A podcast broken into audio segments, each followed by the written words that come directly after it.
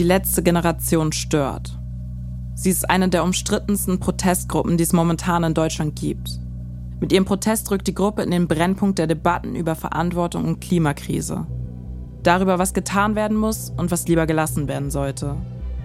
Und wir begeben uns genau in diesen Brennpunkt. Hey Daphne, sorry für die späte Rückmeldung. Mir geht's gerade so mittelprächtig irgendwie. Man opfert sich ja tatsächlich auch. Das war so unvorstellbar für mich, dass durch diesen politischen Protest jemand mein Leben bedroht. Also bei der Vorstellung, irgendwie wieder in so einer Zelle eingesperrt zu sein, schnürt sich bei mir der Magen zu. Boah, was machen wir eigentlich? Sehen wir gerade einfach Hass?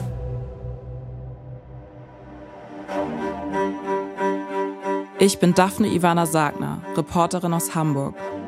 Für den neuen Podcast Hitze von THZ Media und RBB habe ich gemeinsam mit der Klimajournalistin Celine Weimar-Dittmar recherchiert und die letzte Generation für ein halbes Jahr begleitet. Wir schauen uns an, wie so ein Leben im Kampf ums Klima funktioniert und was es mit allen Beteiligten macht. Die tägliche Angst vor dem Untergang, der Gegenwind aus der Gesellschaft. Wie ist das, Teil einer verschworenen Gemeinschaft zu sein, die nach eigener Überzeugung gerade versucht, die Welt zu retten? Und von anderen gleichzeitig als verrückte Endzeitsekte gelabelt wird. Funktioniert das, was sie davor haben? Und was ist der Preis dafür? Wir sind bei ihren Aktionen dabei. Jetzt ziehe ich mir meine Warnweste an und jetzt, jetzt legen wir los, oder? Und verbringen Zeit bei ihnen zu Hause. Warum sind eure kompletten Namen an den Türen? Also erstmal wie Kinderzimmer so Jakob Bayer.